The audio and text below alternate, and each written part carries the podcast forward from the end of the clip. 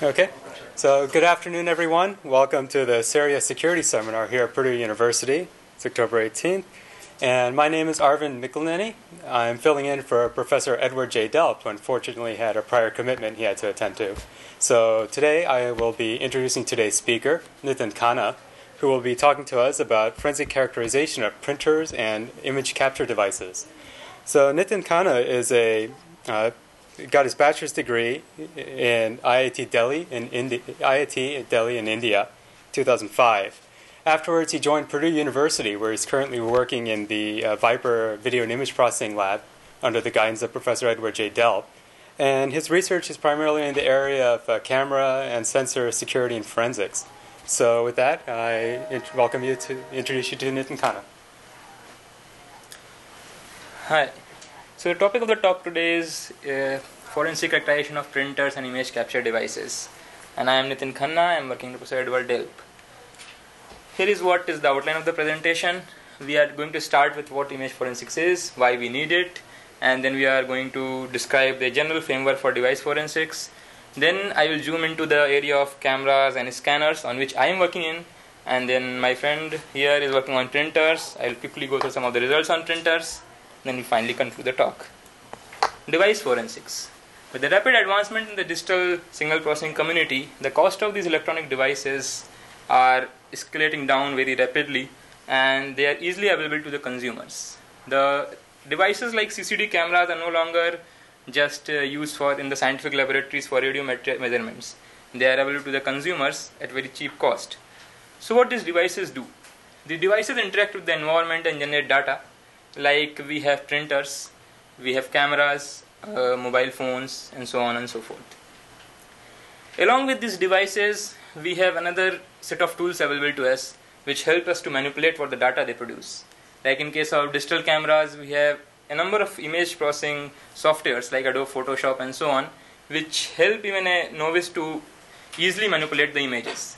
So now there comes the need to have characterization of these sensors.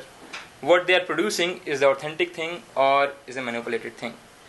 So consider scenarios. In a sensor networks, we will be having a lot of nodes which will be capturing different data, like we'll have a temperature sensing node, we'll have some cameras which will be giving us images, and these data will be transmitted over the network.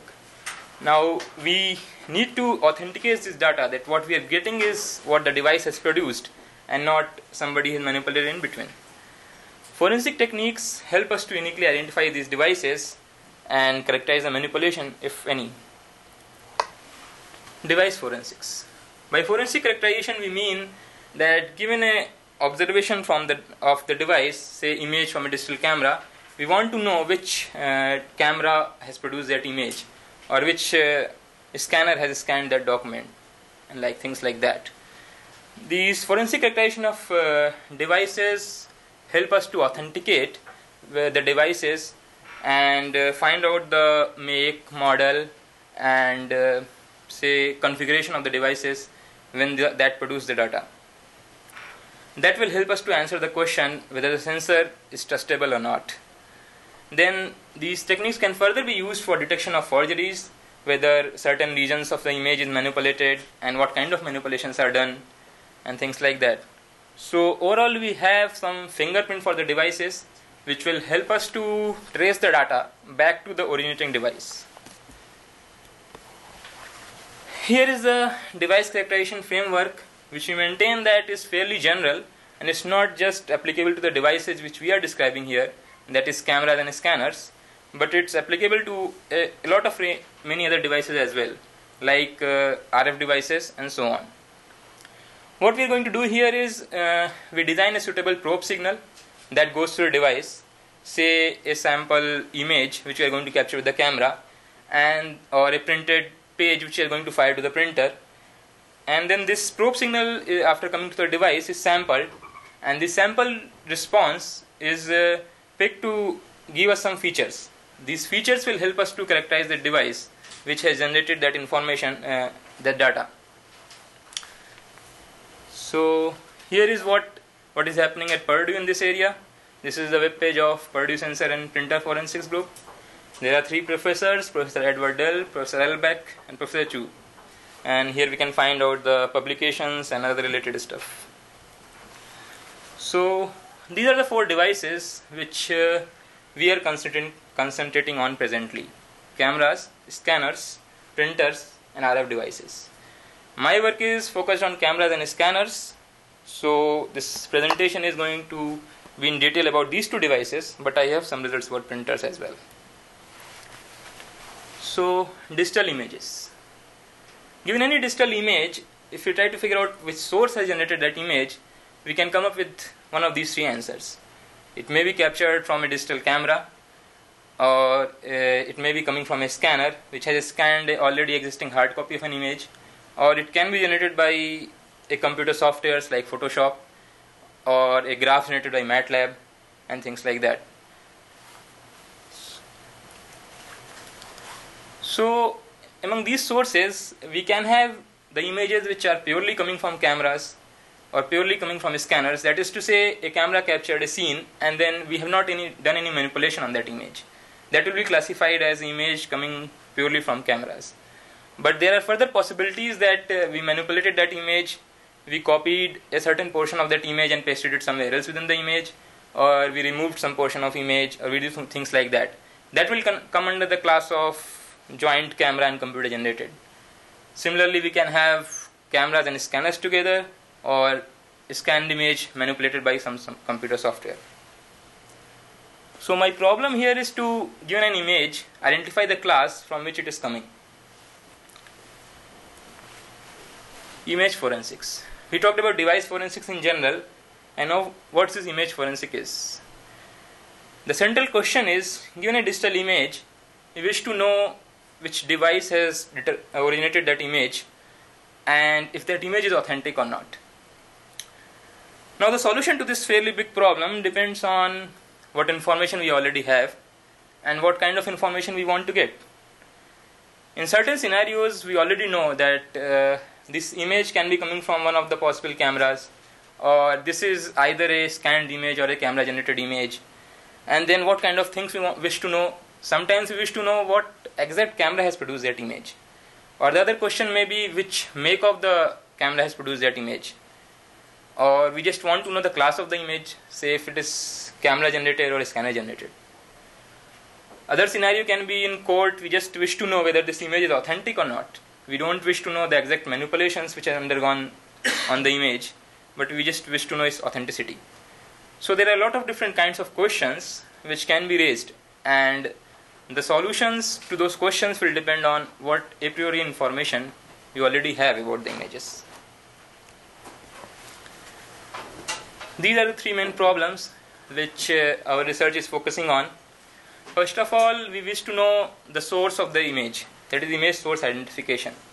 That is to say, we have an image and we wish to know whether it's a scanned image, a scanner generated, or a non-scanned image.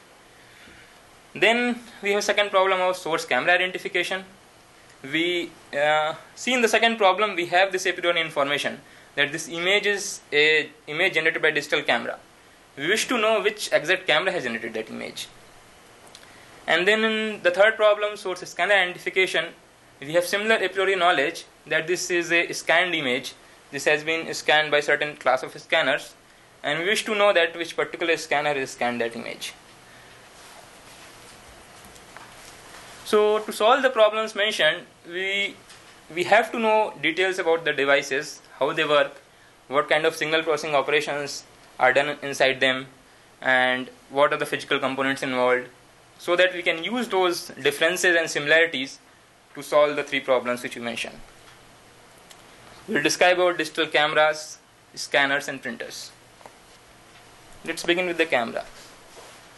All of us are familiar with this digital camera in one form or the other, and these are the different physical components of the camera. The most interesting part of the whole camera is, for us, at least for this purpose of classification, is the CCD, or imaging sensing. The CCD can be replaced by a CMOS sensor, and this is the heart of the camera. On the back view we have LCD, which is the main component, which led to the rapid replacement of these digital cameras by the Their analog counterparts will get replaced by their digital counterparts. Because in analog cameras, we have to wait till the image is finally processed and we get the final outcome to see what image we have captured. But in digital cameras, we have the immediate feedback, what the final image is going to look like.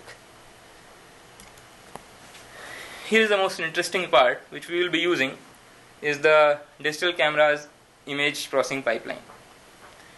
The light originating from the original scene goes through a number of different complicated paths to finally give us the image which we store on our camera in the form of JPEG or TIFF image. First of all, the light passes through a set of lenses, the purpose being to focus the light on the imaging sensor. Then this light passes through a set of filters, main of which is anti-aliasing filter and infrared blocking filter. Then the light reaches the imaging sensor. In between the imaging sensor and the filters is CFA or color filter array. I will explain in a minute why we need this CFA. Then finally our CCD or CMOS gives us voltage values corresponding to the light intensity falling on it. We need to digitize this voltage value and finally store them in user specified format, say TIFF or JPEG. Now for imaging sensor, we can have either CCD or CMOS. Those are the main sensors used, and CCD cover the major portion of the market presently because of their good quality. Now this CFA. Our imaging sensors, CCD as well as CMOS, both are, so to speak, colorblind, in the sense that they just count the photons which are falling on them.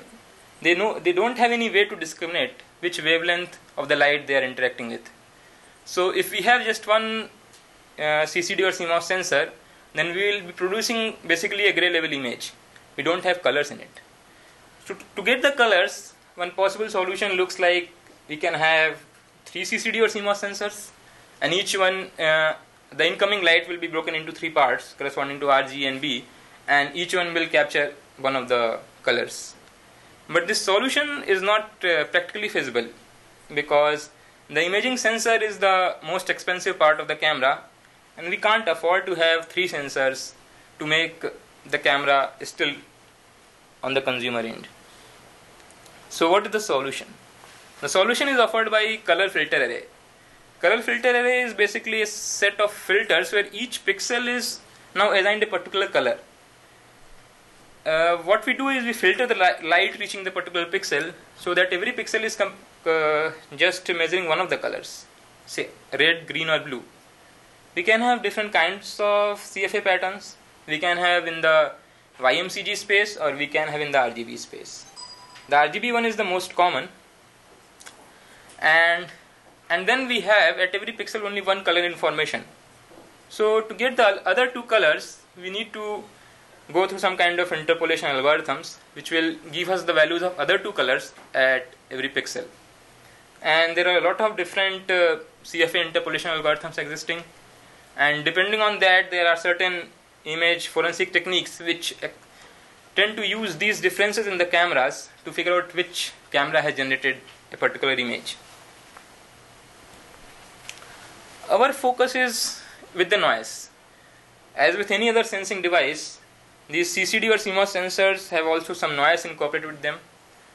Here in this model, the Xij is the value of the ijth pixel of the original scene which we want to capture, and ηij is the photo response non-uniformity noise, that is a kind of multiplication factor which comes here because even if we are capturing, say, uniformly lit scene, we are not going to have the pixel values which are exactly same over all the CCD, because due to the manufacturing defects intrinsic to the process of manufacturing, different pixels in the CCD have different responsivity. Then we have an additive noise, epsilon ij, which corresponds to the FPN, fixed pattern noise. The source of fixed pattern noise is basically dark currents. By dark currents we mean that even if we have no light falling on the imaging sensor, we are still getting some output, and that corresponds to the dark current noise. So, and then this f represents a nonlinear function which incorporates all other operations done that we mentioned earlier, gamma correction and color, other things like that. So the main noise of the CCD which we are concerned with are fixed pattern noise and photo response non-uniformity, PRNU. These two components are fairly constant over the frames. That is, even if we are using the same camera to capture different images, these two components will be having a constant values, and together they are sometimes called pattern noise, with which we are concerned. So we wish to utilize this pattern noise to differentiate between different cameras. Let's see how. Now the problem, if we see here, before we get the final image, we have a non-linear function operating on the captured values and the noise. And in most of the consumer end cameras and even scientific cameras, we don't have access to the raw data that is before those nonlinear operations. They just store the final JPEG or TIFF image.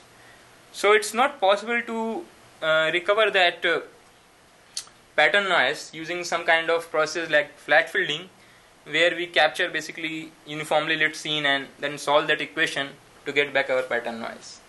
So we have to find out a way around it. What people are doing is, if the average number of images captured from a single source, we will be left with mostly the pattern noise, which is constant with all the frames. To speed up this process, we can first do the denoising on the image. What we will do, basically, we will use certain kind of denoising filters, and then we will subtract this denoised image from the original image. That will give us the noise corresponding to that image. And if we average these noises, we will be essentially eliminating the random components and enhancing the fixed component of the noise. That way, by averaging the estimated pattern noise across many known images which are coming from the same source, we will have the pattern noise corresponding to that source. Then these patterns can be used in the classification step to classify an incoming image whose source is unknown. See the block diagram of the same process. We have a set of images which are coming from the same camera, and we denoise it and extract the noise corresponding to those images, and then we average all these noise patterns to get the camera reference pattern. The assumption in the solution of this problem is that whatever the image which we are going to test on is coming from one of the cameras on which we have already trained our classifier. So we have already a set of camera patterns, and we have an unknown image coming to us. We'll do the noise extraction on it, and then we'll correlate this, find the correlation of this noise pattern of the unknown image with all the existing camera patterns. And finally, we will decide on the basis of which camera is giving us the maximum correlation value. That way, we will pick up the camera among one of them who has generated the image. Here is our experimental setup. Yeah. Have you guys done it already? Has this been done? Yeah, this has been done. Not only us, but some people outside also are trying similar techniques to do the camera detection. Yeah. How does, if you apply steganography, how does that affect the image? Have you checked that out, or have you? Yeah, that question we can deal at the end, because there are a lot of things which you can do. The simplest thing you can do to for this technique not to work as it is, as in done in watermarking, you can desynchronize the noise pattern. So you can extract the same noise pattern and shift it by 1 pixel here or there, or you can remove the noise pattern. That way you can easily avoid detection by this kind of approach, simple approach. We need to have some way around that thing. And there are a lot of other things which you can also do.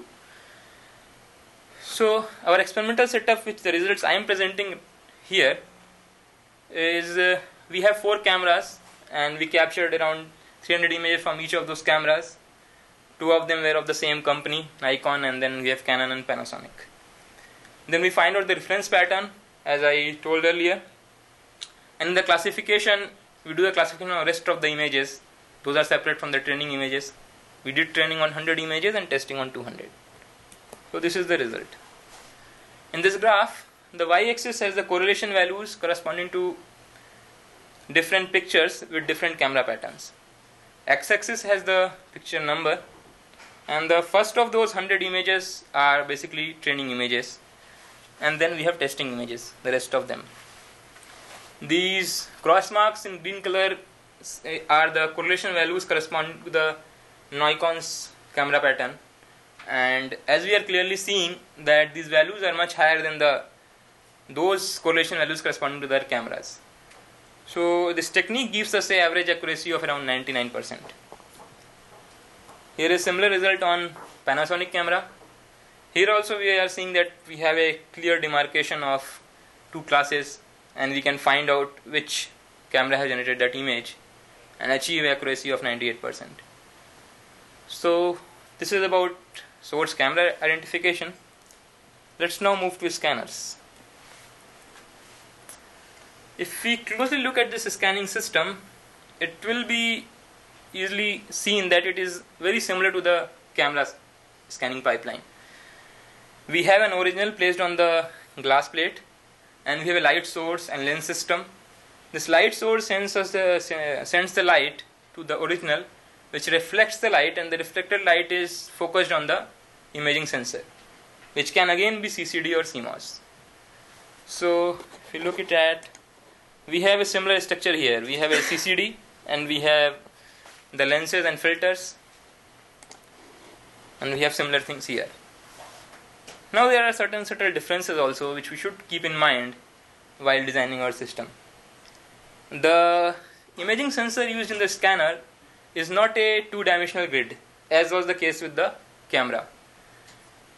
And this linear imaging sensor is translated with the help of a motor over the whole image to give us the complete image. And the second major difference is, whenever we capture an image with a camera, we are basically using the complete CCD array. But when we are using a scanner, most of the time we are using only a portion of this linear sensor array. Let's see how we can use these things. So since the heart of both the things is CCD or CMOS image capturing sensor, so they are expected to have similar noise characteristics. That is, we will have a similar model as we have here in case of cameras. So if we use similar characteristic and use scanner's noise as fingerprint for the scanners, we should be able to identify the scanners. One thing to be noted, as I earlier pointed, is that here a linear sensor array is translated over and over to generate the complete image. So every row of the noise extracted is expected to have similar characteristics. So what we do in our preliminary experiment, we scan a number of photographs with 4 of the scanners at the native resolutions.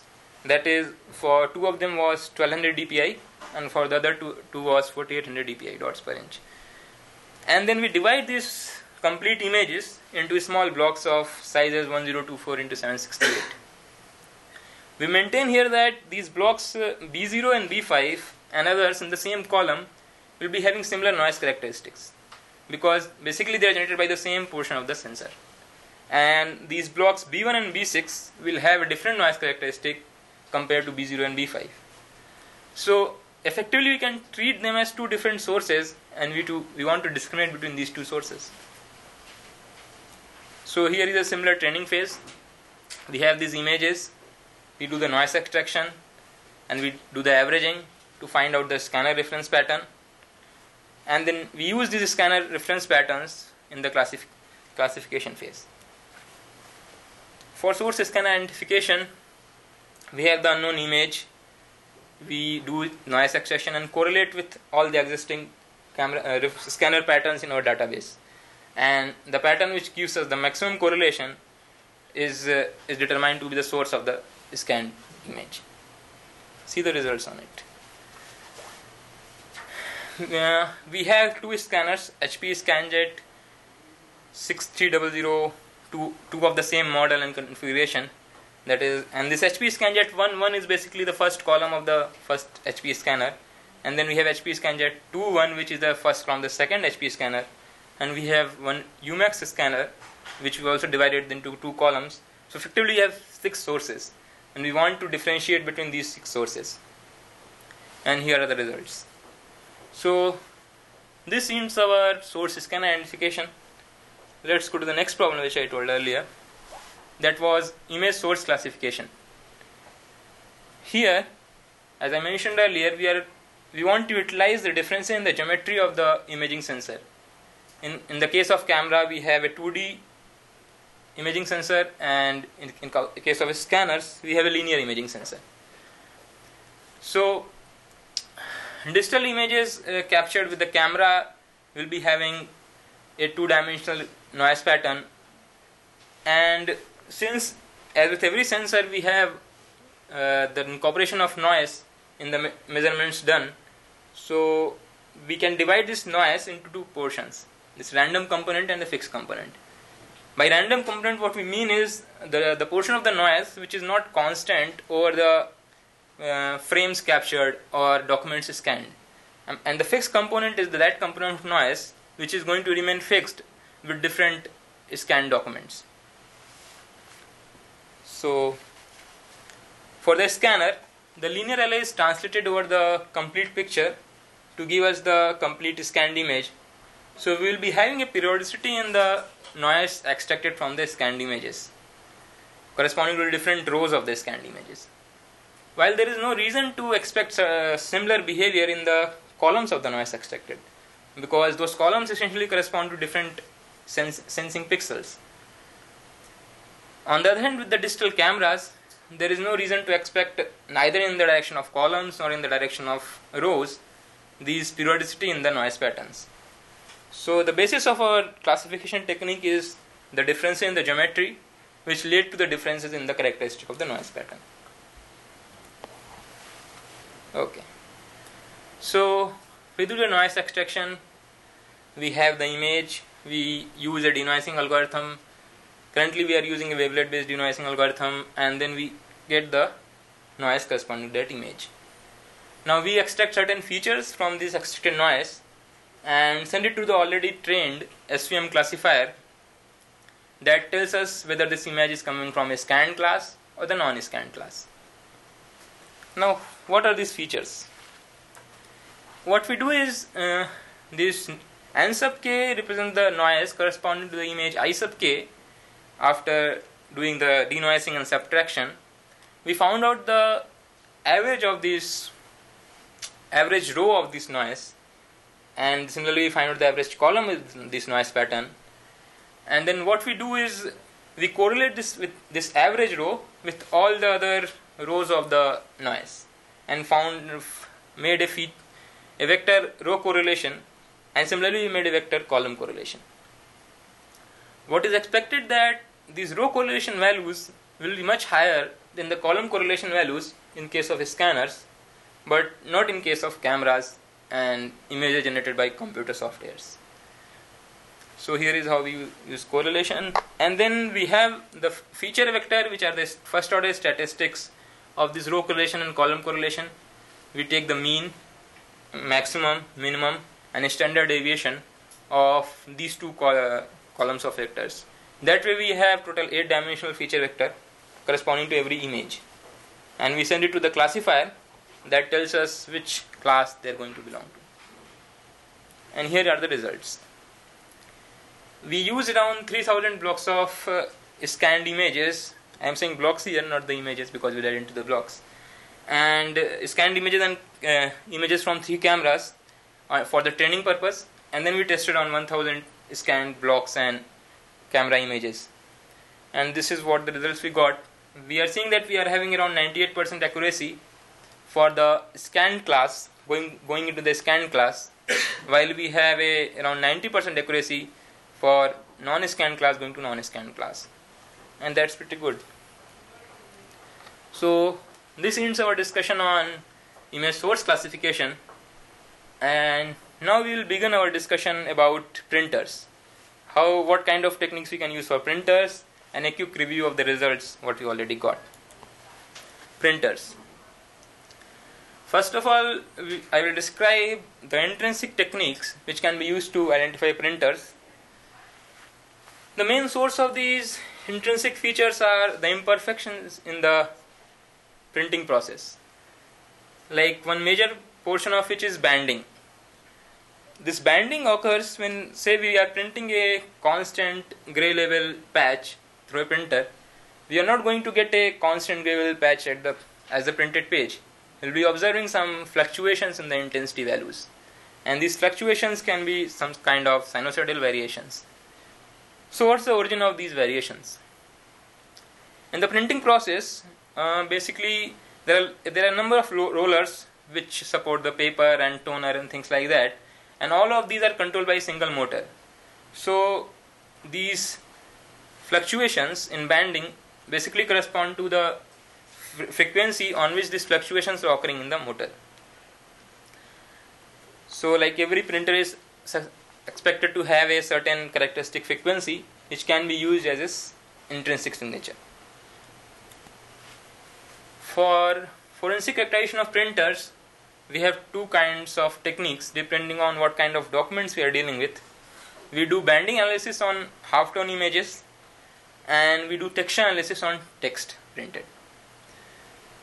Basically, in banding analysis, we take a horizontal projection of the whole printed paper and find out the FFT of it, and that gives us the frequencies at which these fluctuations are occur, and based on that we can figure out which printer has printed that page. Both of these techniques are using intrinsic features only, because we are not embedding anything actively into the printed page. We are just utilizing what is there in the printing pipeline already, and we have achieved accuracy around 90%. That holds on different paper types and consumable age. So for the banding analysis, we are taking the horizontal projections, but for the texture analysis, we extract out certain portions, region of interest from the printed document, and we extract certain features from each region of interest. Say we extract out the characters E, and for every E we found out the features. This GLCM stands for gray level co-occurrence matrix, which is basically second order distribution of the gray levels. This is how we found the GLCM, and then we extract these features from this gray level co-occurrence matrix, which are used by our SVM classifier to tell us which printer has generated that image. Classification method. What we do, we extract out the characters E print on the printed page. E, because E are the most frequently occurring characters, and then for each of these E we generate feature vectors independently, and we send each of these feature vector to our SVM classifier. So we have classification results for the number of E's present on the paper, and then we finally take a majority voting to finally tell us what is the printer which has printed that page. For SVM classifier training, we have used 5000 known features.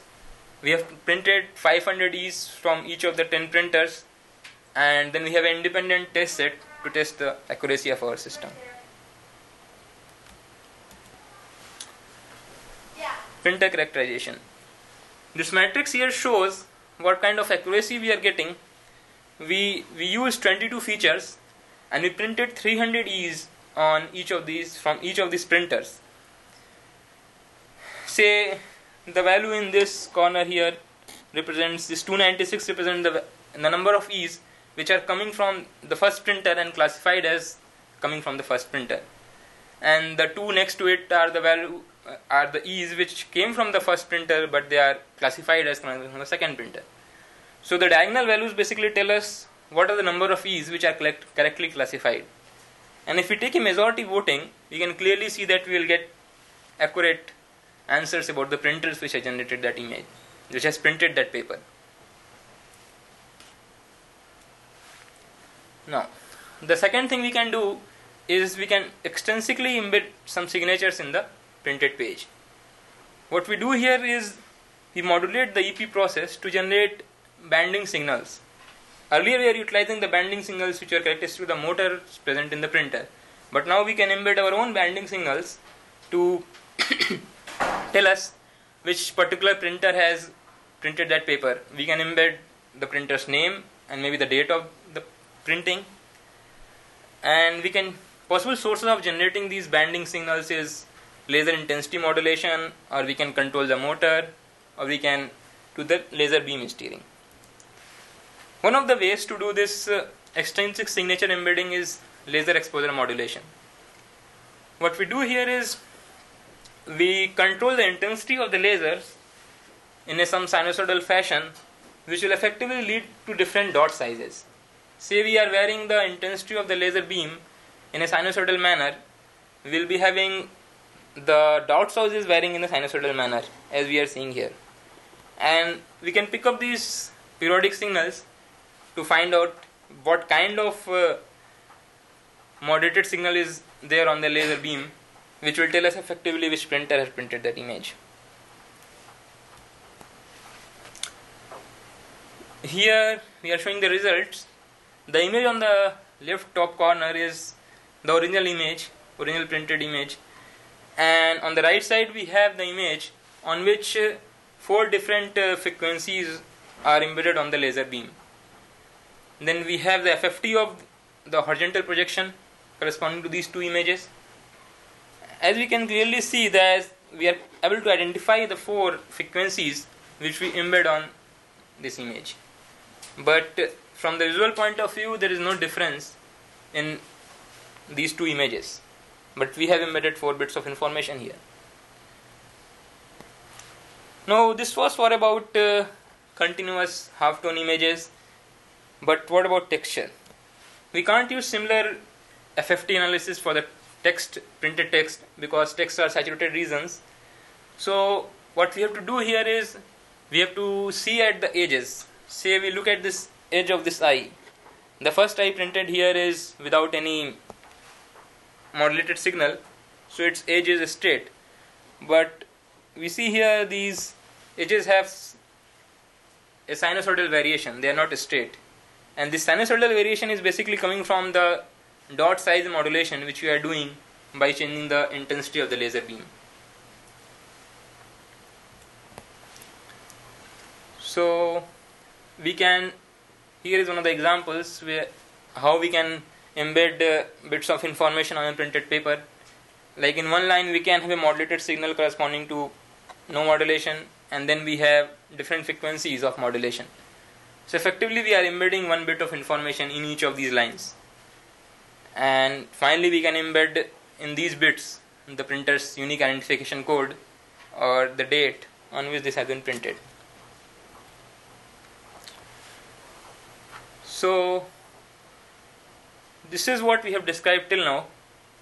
We described source camera identification, how we can use the pattern noises of the camera, CCD or CMOS sensors, for classifying the cameras or identifying the particular camera from which the image has been coming, assuming that the image is coming from one of the cameras which is already in our database.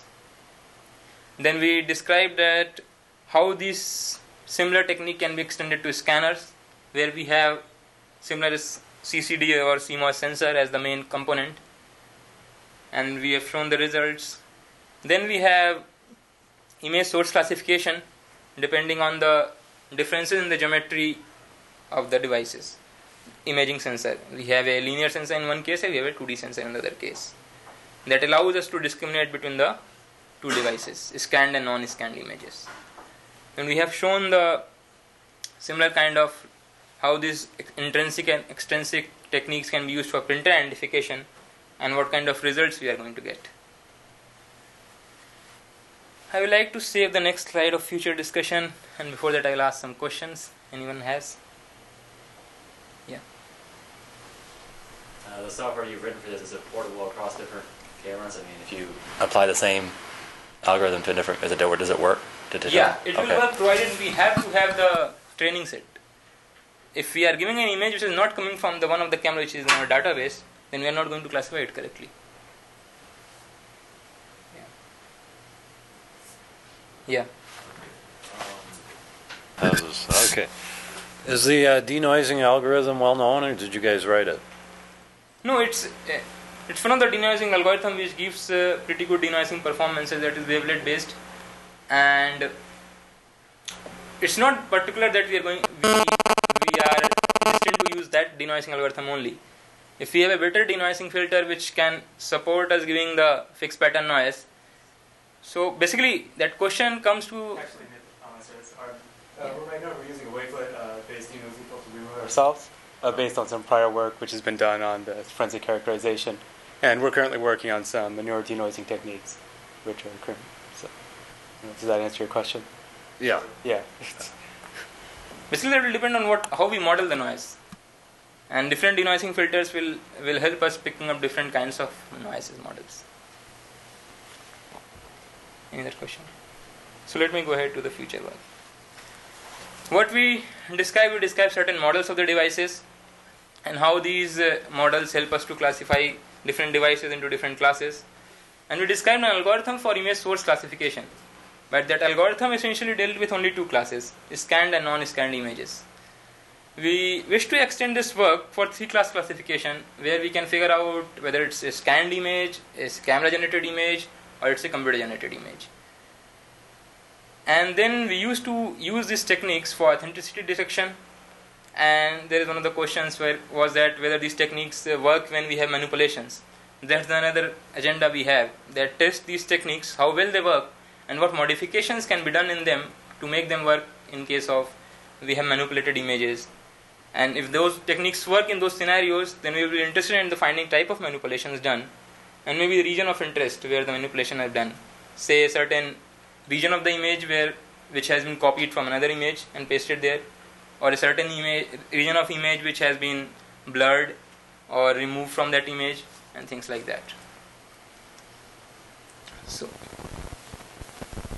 any other questions?